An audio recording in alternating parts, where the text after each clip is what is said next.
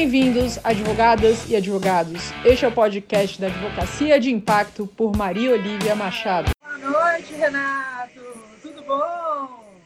Olá, Olívia, tudo bem? Tudo ótimo. Eu sempre coloco uma musiquinha no início da live. Eu acho que essa música hoje, que foi tema do filme A Rede Social, Creep, cabe super bem para o tema que a gente vai falar, de segurança da informação, essa relação com a questão de proteção de dados e aquilo mais que você achar interessante aí de dividir com a gente nesse momento. A live começa aqui com você para a gente trocar uma ideia. Obrigada pela sua participação, pelo seu tempo. E depois a gente continua também com um grande especialista aí na área, que é o Edson, que vai aqui trocar uma ideia com a gente. Obrigado. Grande Edson, obrigado pelo convite. Aqui é um prazer estar contigo. Prazer e vamos em frente. Vamos em frente. Então, Renato, eu queria saber como é que você está vendo essa questão desse esse, esse momento atual de home office, que muitos escritórios de advocacia estão tendo aí que se adaptar a esse modelo, em relação a essa questão da segurança da informação, né? Isso, e também qual que é a diferença de segurança da informação, essa produção de dados, você que trabalha com isso, enfim. Como é que você está vendo todas essas questões? Olha, nós tivemos, todo mundo, né? Teve uma troca abrupta das nossas Sim. mesas de trabalho para as nossas mesas em casa. Sim. E essa troca por si só, Olívia, ela já gera uma série, traz uma série de possibilidades e vulnerabilidades pela mudança do comportamento e mudança de estrutura. Perfeito. Então, hoje, quando a gente sai de um equipamento corporativo em tese protegido e vai para um equipamento caseiro, em que muita gente acessa, que não tem toda aquela proteção, etcétera, só aí, nessa mudança, a gente abre o espaço aí para muita coisa errada acontecer. O problema é o tempo, né? Um grande adversário nosso hoje é o tempo. Isso foi feito de forma muito rápida, muito abrupta. Sim. E agora é que as pessoas estão se adaptando e se ajeitando. E eu até acho que o resultado é muito positivo. Então, o brasileiro se adapta rapidamente e a... tem muita gente hoje fazendo live, como nós estamos fazendo agora, todas as reuniões digitais, as plataformas, a Zoom, por exemplo, que é um sucesso. E é muito fácil, muito prático. Hoje eu estou participando de muito mais reuniões do que eu participava lá atrás. Mas é uma questão que envolve, novamente, conexão, envolve tecnologia, envolve novos softwares, envolve é, novas formas de você estar tá fazendo o teu trabalho. Isso, infelizmente, gera também, do ponto de vista aí da, dos ilícitos, uma maior chance, ou seja, uma maior atratividade. E realmente vem aumentando aí o número de vazamento de informações, o número de ataques, o número de, de uso indevido, até em função, muitas vezes, do desconhecimento das pessoas que estão operando ou trabalhando dessa forma. Perfeito. Então, o primeiro ponto que, que acho que é importante a gente destacar é essa questão aqui da, da conscientização. Então, quando me perguntam o que, que eu devo fazer, qual, me dá um, uma dica simples, né, para que eu não tenha tantos problemas, ou pelo menos minimize os problemas. Por onde começar? Então, por onde começar? Então, a primeira coisa lá no equipamento caseiro, em que eu estava acostumado a jogar, fazer outras coisas, etcétera, verifique se os seus programas estão atualizados. Esse é o número um. Porque antigamente a gente até falava, use um antivírus, né? Mas o antivírus hoje, na verdade, ele é subsidiário, é lateral, em virtude do tamanho da banda, etcétera. A software house, os operadores, né, os desenvolvedores daquelas aplicações, do sistema operacional, etcétera. Quando eles identificam alguma coisa errada, eles atualizam e nós rapidamente temos que baixar, atualizar ou ativar a atualização automática. E aí se corrige essa vulnerabilidade ou as vulnerabilidades. O segundo ponto, que é aquela história da dupla autenticação. Então, nós temos hoje várias formas de conexão. É, as mensagens vêm de todos os lados, vêm nas redes sociais, vêm no Instagram, vêm no LinkedIn, vêm no Facebook, é, e vêm também por WhatsApp e por aí vai. Ativar a dupla autenticação, que é aquela segunda senha que a gente chama, né? A autenticação simples é aquela que coloca o meu login, coloca a minha senha, entrei no sistema, acabou o ponto final. A dupla eu recebo mais uma senha, por um outro canal, e é a partir dessa segunda senha é que eu sou autorizado a entrar naquele ambiente. Isso evita, por exemplo... Simples, né? a...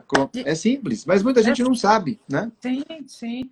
E eu acho que muita gente, na verdade, não se informa, né? Na verdade, assim, o meu contato com esse tema de segurança da informação em relação ao escritório de advocacia foi justamente há alguns anos atrás, que eu fui convidada para a O A B para uma palestra, que foi feita lá, e eu dividi painel exatamente com o Edson, que o Edson trouxe toda essa parte de segurança da informação e que eu falei, uau, que espetacular, né? E eu estava falando de networking para advogados.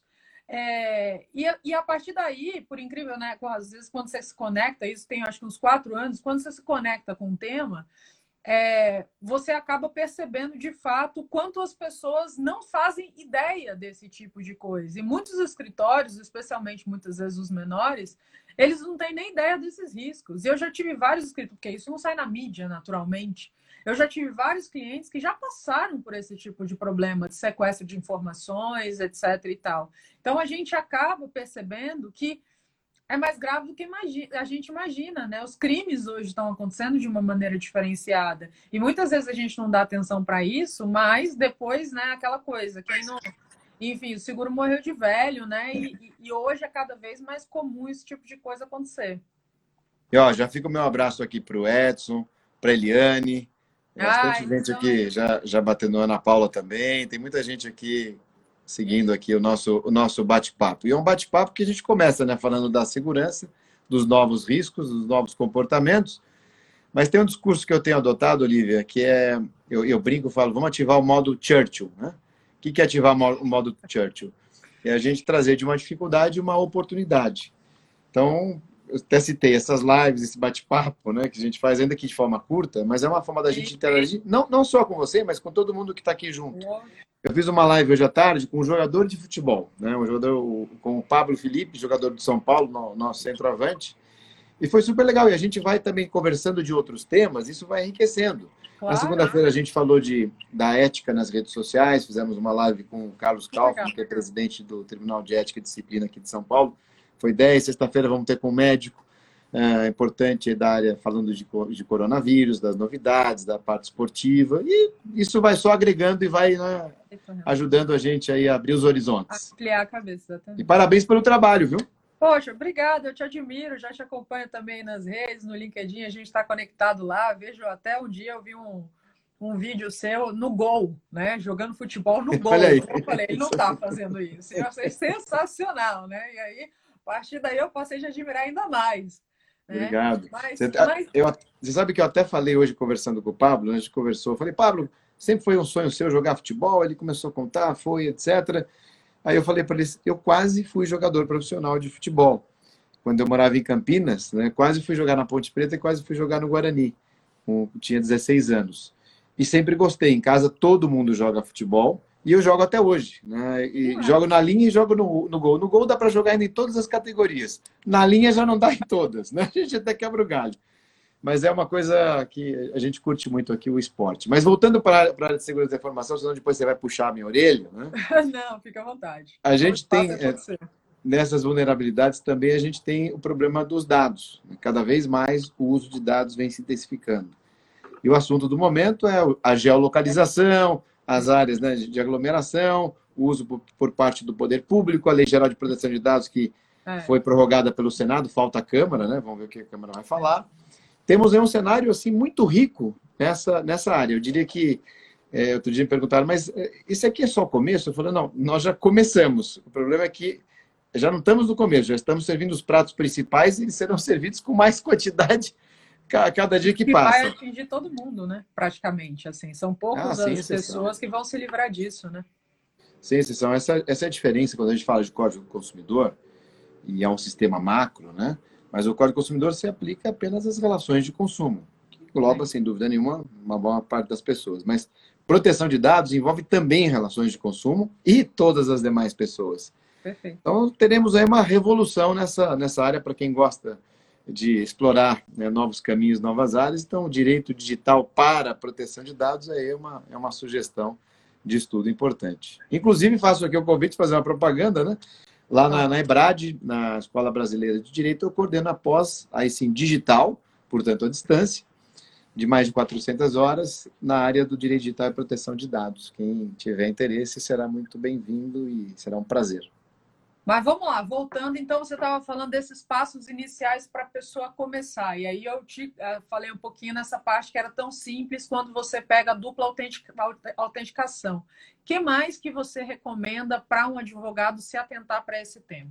Então, Olívia, tem também os links, né? Aquela história do clicar no link. Eu recebi um link no WhatsApp, recebi um, um por e-mail, alguém que mandou no, no M S N, por exemplo, mesmo no Instagram.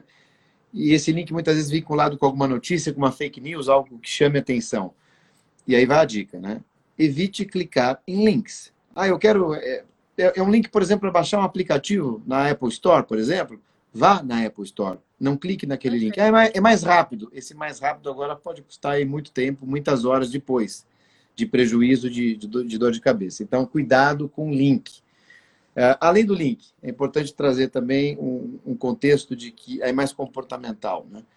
É, quais são as pessoas que estão usando aquele computador, aquele notebook, né? Então, é, seja para lazer ou seja profissional. Porque, novamente, a gente está em casa agora, em casa, muitos têm família, é. E os filhos usam, é, ou, ou são outras pessoas, enfim, cada um usa de um jeito, isso pode estar tá prejudicando, pode até contaminar aquele ambiente e gerar uma vulnerabilidade a mais. Então, tomar cuidado com isso. Tomar cuidado com a saúde também, aproveitando, né? Hoje eu estou trabalhando como nunca, nunca trabalhei tanto, acho que você também, né? A gente só não tem remuneração. Está todo Mas, mundo tá... trazendo esse dado, né? Eu, Mas... eu diria...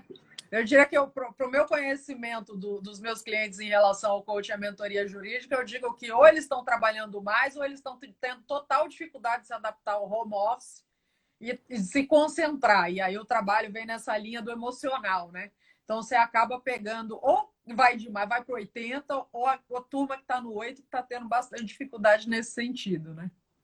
Olha, se, semeando muito nós estamos, né? Agora precisamos ver se a gente vai ter água para regar.